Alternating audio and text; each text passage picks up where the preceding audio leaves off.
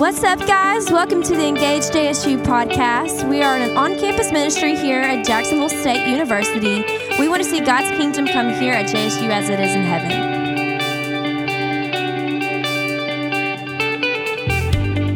Check, check. All right. If you have your Bibles, go ahead and open up to the book of John. We're going to be starting our series in the book of John tonight. We're going to be in John chapter 3, and we're going to be looking at verses 1 through 15. So that's John chapter 3, verses 1 through 15.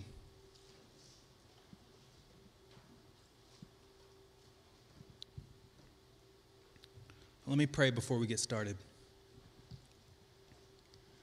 Dear Father, thank you so much for your word.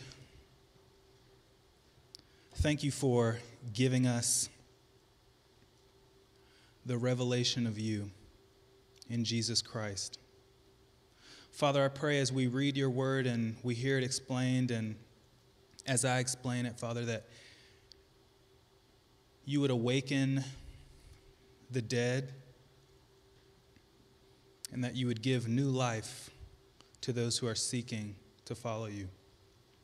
Pray and ask all these things in Jesus' name. Amen. Have you ever had one of those don't look at me moments? Raise your hand if you have. Okay, I, I know I've had a don't look at me moment. Usually that happens when something's wrong or you really need an explanation for something. And the person who sees that something is wrong looks at you with a look like, Did you, did you do this? And uh, if you've ever seen one of those dog shaming videos, you've seen kind of this reaction. Uh, somebody comes home and clearly the dog has run amuck in the house, right? Everything's torn up, everything's destroyed. And so, what anybody else would do in our generation, we pull out our phones, we take a video of it, and then usually the video pans over to the dog, right? And so sometimes the dog will just have this guilty look on its face, like they know that they did it. But sometimes you have that dog that kind of just tries to act like, oh, I don't know what's going on here. I just walked into the house just like you did. Um, clearly, pillows have been destroyed today, right? There's something, there's something off in the house. But it's natural, right, to, to look and physically turn our gaze on someone when we're looking for an answer, when we're looking to solve a problem when we're, when we're looking for a solution, we, we naturally turn to the person who we think has the answers. And so I think we see a similar idea, we see a similar thing happening in our text today.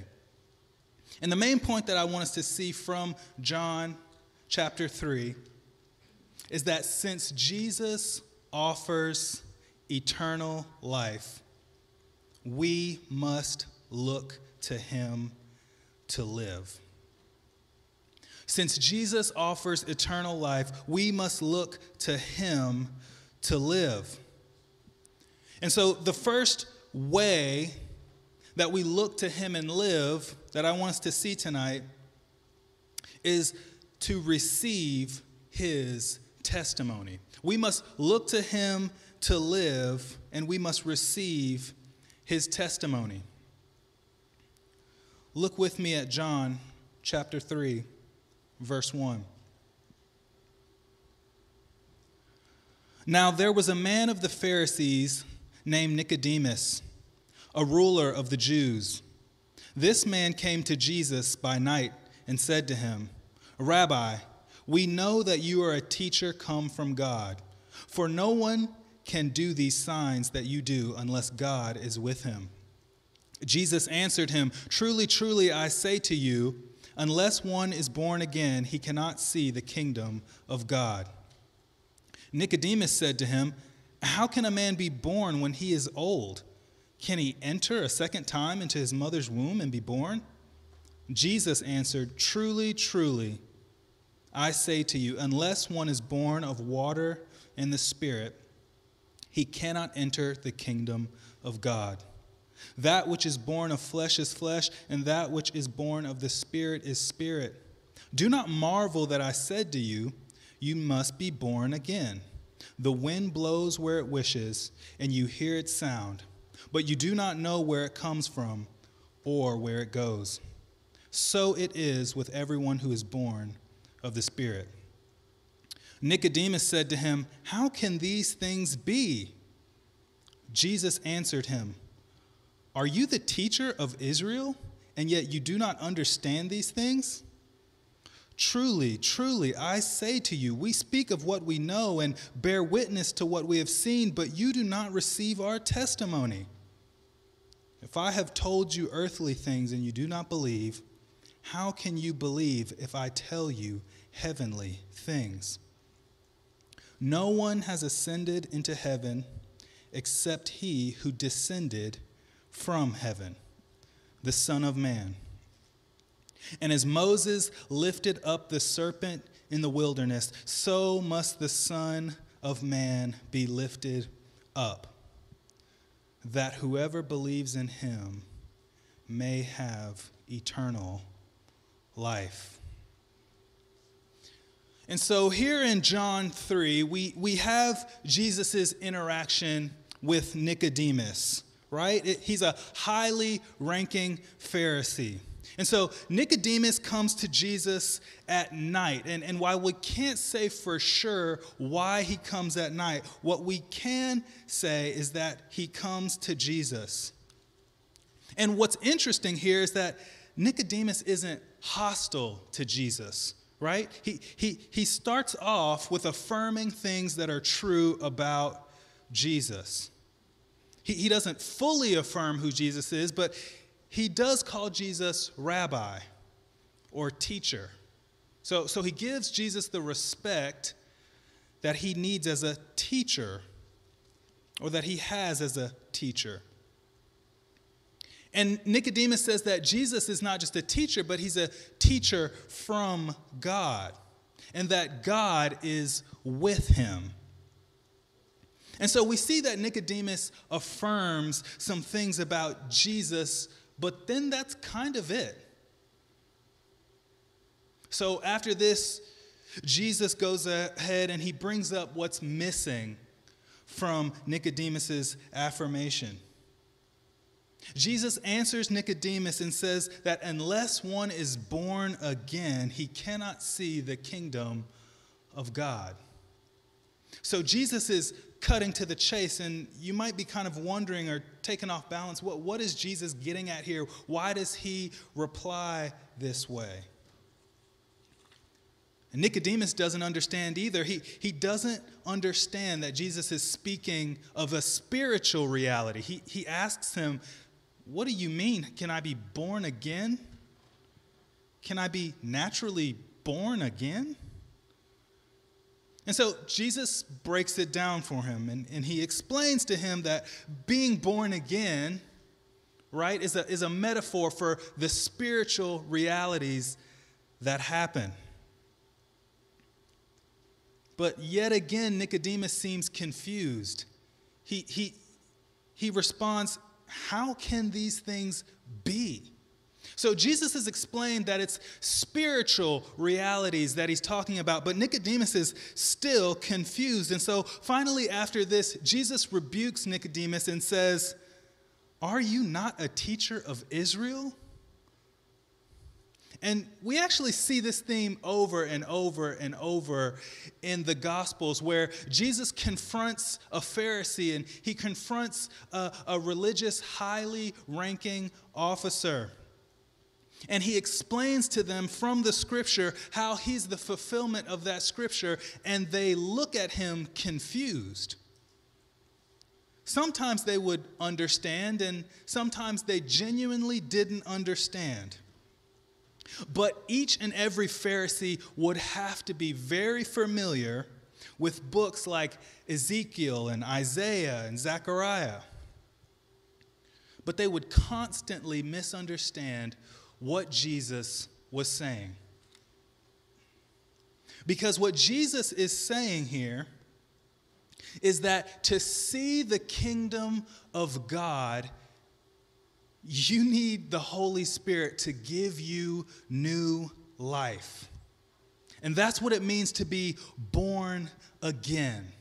It's to be given new life by the Holy Spirit so that you repent and believe.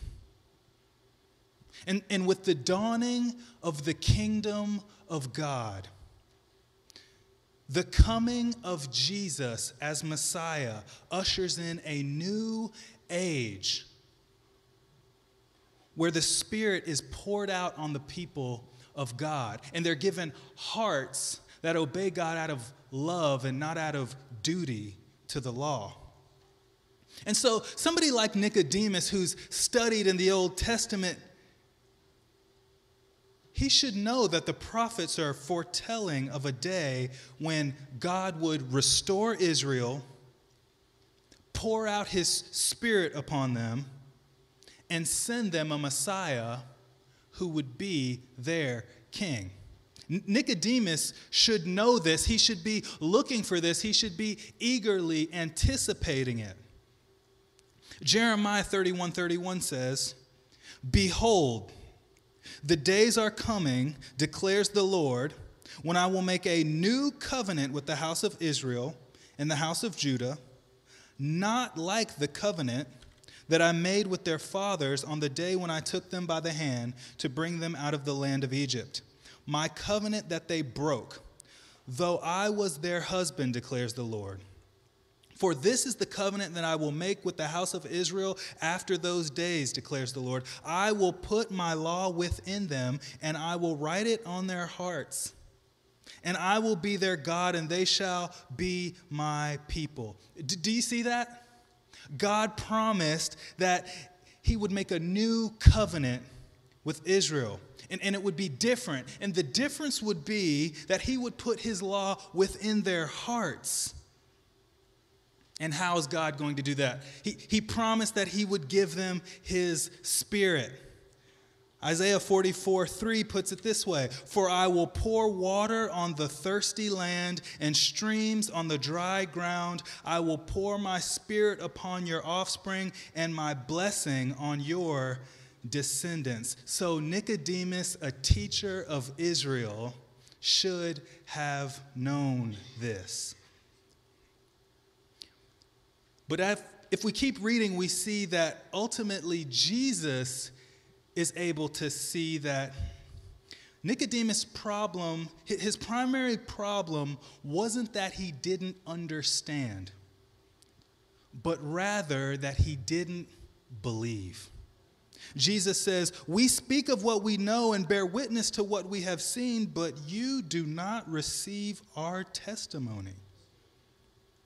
So it wasn't primarily that Nicodemus didn't understand. Maybe he didn't understand fully, but that isn't the primary thing that Jesus points to. He points to that Nicodemus doesn't receive Jesus and his disciples' testimony about him. Jesus, the Messiah King who, who brings a new covenant, and with that, the promised pouring out of the Holy Spirit, that those who believe in Jesus would be saved, whether Jew or Gentile. See, Nicodemus did not receive this. In other words, he, he didn't believe.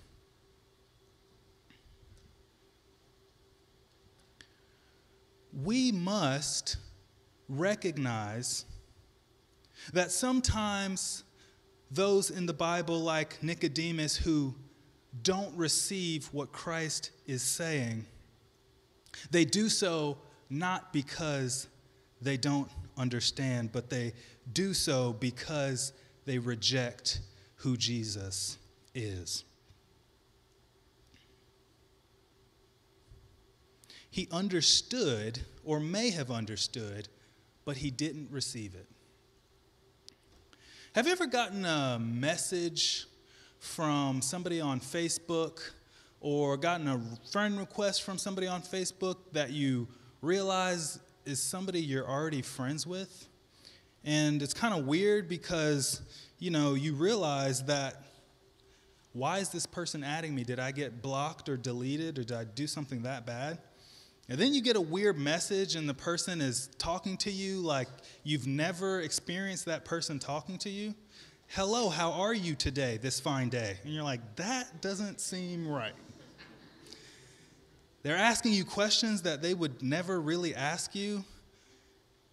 And then it usually ends up with them asking you for some sort of payment that would be really weird like wire this money to my account? Like, won't I see you at lunch? Why? What's happening?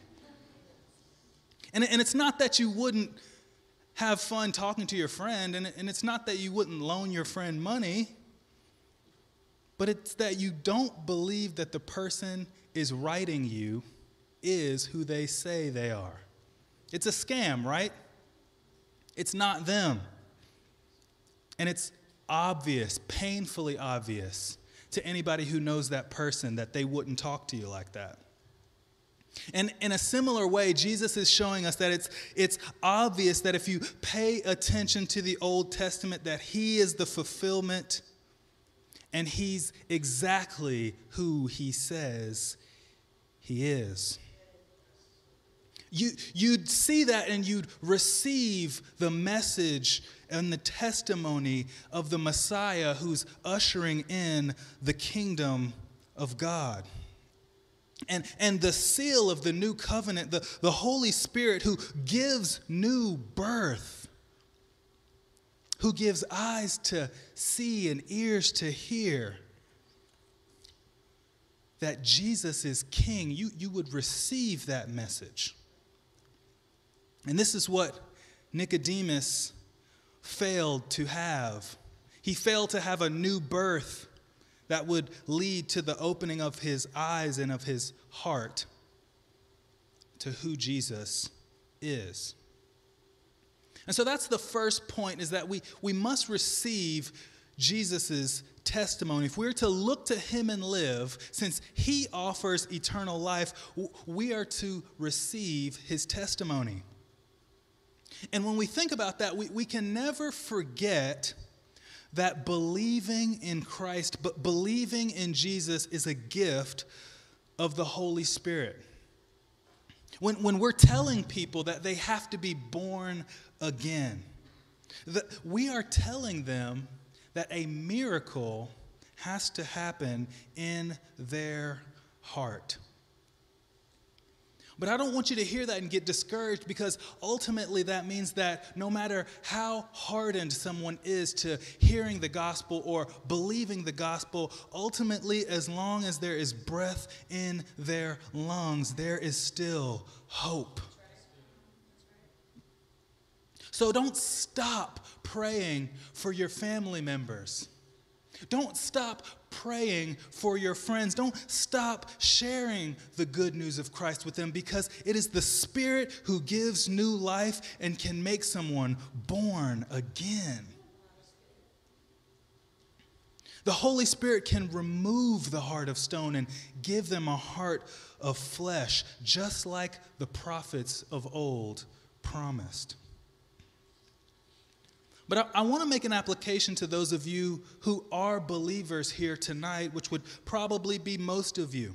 You, you believe and you understand Jesus' words because the Holy Spirit is living within you. And so when you come to understand that you are a believer in Christ because of His Spirit, it gives you humility to walk with Him. It gives you the understanding that Jesus is not something that you would ultimately choose, but that you had to be born again to love Him. But another practical thing that means when we talk about receiving Jesus' testimony, we, we really shouldn't separate that from the entirety of the Bible.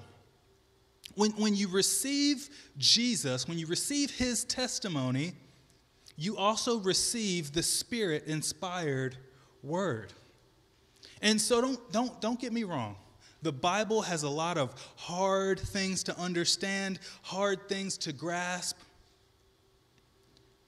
Everyone around us doesn't always like what the Bible has to say.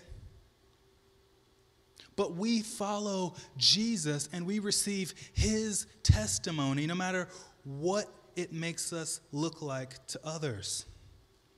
When Jesus tells you something in his word, believe it, receive his testimony, and follow him.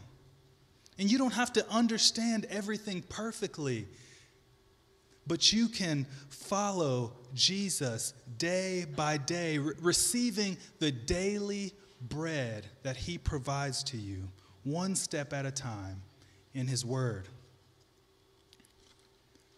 Growing in grace as Jesus teaches you all you need to know. So, if the first way that we see and look to Jesus is by receiving his testimony, the second way I want us to see that we look to Jesus is by looking to him in belief. It's simply by looking to him in belief. What do we find out is Jesus' testimony about himself? If we keep going, we, we, we see some pretty amazing things. After telling Nicodemus that his problem is that he doesn't receive his testimony, Jesus says this If I have told you earthly things and you do not believe, how can you believe if I tell you heavenly things? No one has ascended into heaven except he who descended from heaven, the Son of Man. And so here Jesus plainly says that he has a special access to the knowledge of heaven because he's the Son of Man. And you'll see that phrase, the Son of Man, over and over in the Old Testament, in the New Testament. In John, he repeats it over and over again. And actually, sometimes the Son of Man actually just means human. If, if you see it in the Old Testament, sometimes it, it seems like being a Son of Man just means to be human. But sometimes the phrase Son of Man is used in a special way. It's used to refer to the Messiah who would suffer and die and be raised again. Daniel 7 says this I saw in the night visions, and behold, with the clouds of heaven, there came one like a son of man. And he came to the Ancient of Days and was presented before him, and to him was given dominion and glory in a kingdom, that all peoples, nations, and languages should serve him. His dominion is an everlasting dominion, which shall not pass away, and his kingdom one that shall not be destroyed. So when Jesus is referring to himself here as the Son of Man, it's kind of an ambiguous way to nod to Daniel 7 to Daniel 7 that he is the fulfillment of that, that he is the Messiah, the anointed one, the Son of Man, the Son of God. The God man, the second person of the Trinity who would suffer and die for sinners. Only he who ascended into heaven and descended onto earth can tell us about heavenly things. Because he is the Word made flesh, as John 1 1 says. And this is Jesus' testimony about himself. But what else does Jesus say? What else does Jesus testify about himself? After this, Jesus says something almost even more incredible. He says, And as Moses lifted up the serpent in the wilderness, so must the Son of Man be lifted up, that whoever believes in him may have eternal life.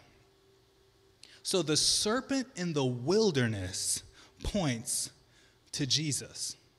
Now, okay, if you're not familiar with this story about Moses, it happens in Numbers chapter 21 and verse 9. And basically, what happens here is God has freed Israel from slavery in Egypt. And the Israelites are complaining against God and against Moses because they're, they're in the desert. They don't have enough food and they don't have enough water. And in his judgment, God actually sends fiery serpents among the people. And so some of these serpents actually bite and kill some of the Israelites. And so it's a scary thing happening. And so here's what God does in his mercy. And the Lord said to Moses, this is Numbers 21, make a fiery serpent and set it on a pole, and everyone who is bitten when he sees it shall live. So Moses made a bronze serpent and set it on a pole. And if a serpent bit anyone, he would look at the bronze serpent and live. Wow.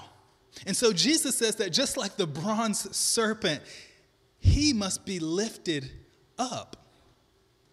Just like the bronze serpent, if you look to him, you are saved from judgment. Just like the bronze serpent, if you look to Jesus, you will live. But the lifting up of Jesus would look a little bit different than the bronze serpent. Because Jesus would be lifted up on a cross as the Son of Man to die for the sins of the people. That whoever looked to him would be given not just life, but life eternal. But not only that, you see, because when Jesus died on the cross and was buried in three days, he would be lifted up out of the grave and exalted to the right hand of God the Father. That whoever would look to him would also be resurrected from the grave and given eternal life.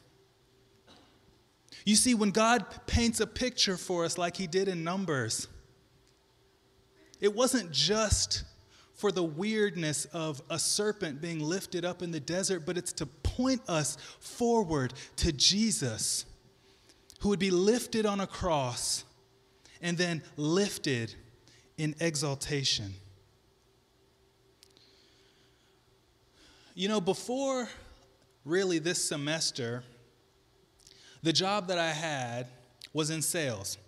And uh, we had a sales force system that was pretty old school. So if you've ever seen the movie War Games that came out in the 80s, that's what our system looked like. It, it was like a, a green and black DOS based system. And none of you know what that is, and that's how old it is, right? But anyway, in order to get from page to page, you would actually have to put in a little number in the upper left hand corner and then hit enter, and then it would take you to a new page. And so, really, a big part of my job was memorizing which numbers went with which page. And uh, eventually, you'd get pretty good at it, but every now and again, you'd have to do something that you just could not remember what number it was because you did it so infrequently. But thankfully, there were a couple of people there at the job who'd been working so long that they knew the system backwards and forwards. And they could tell me anything I needed to know. Anytime I needed help, I could go to them. I could look to those people for help when I needed a solution.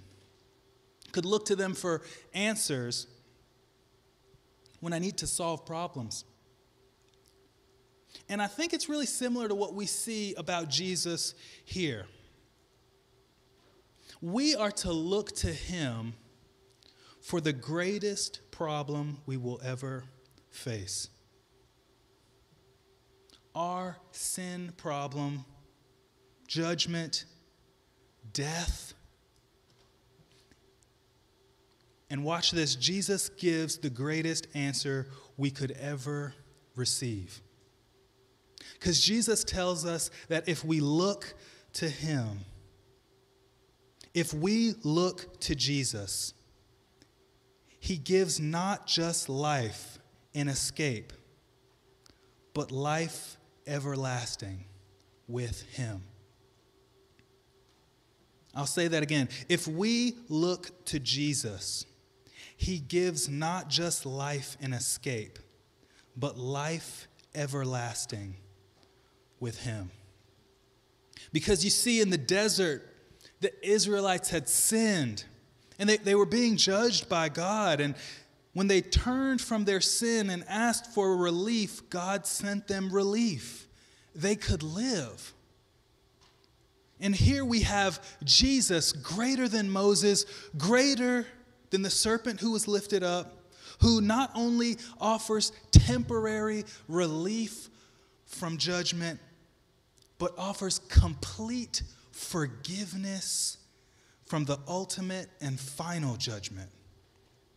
And so when we look to Jesus and believe his testimony about who he is, we find that he can fully and finally forgive sin because he's lifted up on a cross to pay for it.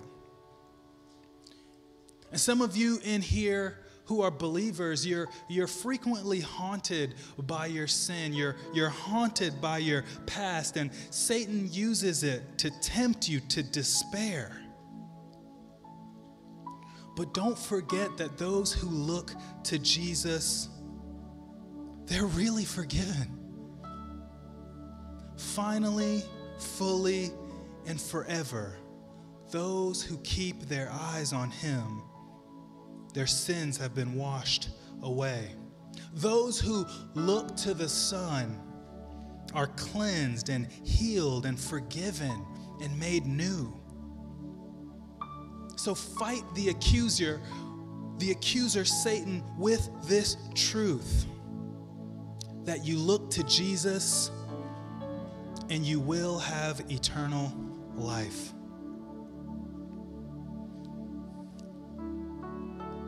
When we come to Jesus, the life giver and life sustainer and eternal life promiser, we can really look forward to the new heavens and the new earth. There will be coming a day where Jesus returns and we will be resurrected in glory. And we'll spend eternity without pain and without sadness and without sin. And it's because of our eternal life giver, Jesus. It's not a fairy tale, it's not a false hope that gives us a nice feeling. That's not what heaven is, that's not what the new earth and the new heavens are. Just as the wood that you are sitting against tonight is real, so is the reality of heaven. We'll have real bodies on a real earth with human Jesus on this earth that has been recreated perfectly. And in a world of disappointment and pain and loss, this is meant to give us hope that Jesus offers eternal life.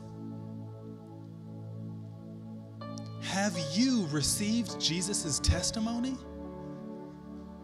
Do you look to him in belief? I pray that you would. You know, right after this passage, we have one of the most famous passages of Scripture, at least in modern history. It's John 3:16.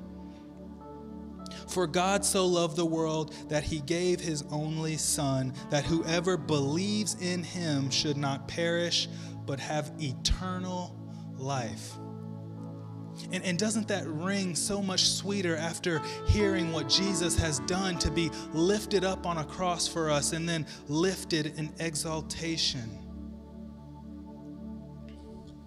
And we see that this lifting up is orchestrated by God the Father out of a love for us.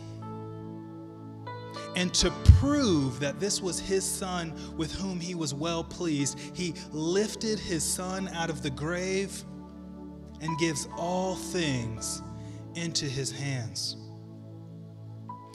God is pleased with his Son and exalts him. And to be pleasing to God, we have to be found in his Son. We must look to him in faith and believe, receiving his testimony that he testifies about himself. But ultimately, to do that, we must be born again, born from above, gifted new life by the Holy Spirit, whom the Son has sent. So I'll leave you with this question Do you receive Jesus' testimony? If you haven't, I pray that you would. Let's pray. Dear Father, thank you for the revelation of your Son to the world. Thank you for giving us His words, His words that give us life and hope eternal. That forevermore we could live in the new earth and the new heavens with you and with Jesus, living a life that we were meant to live, but sin has stolen from us.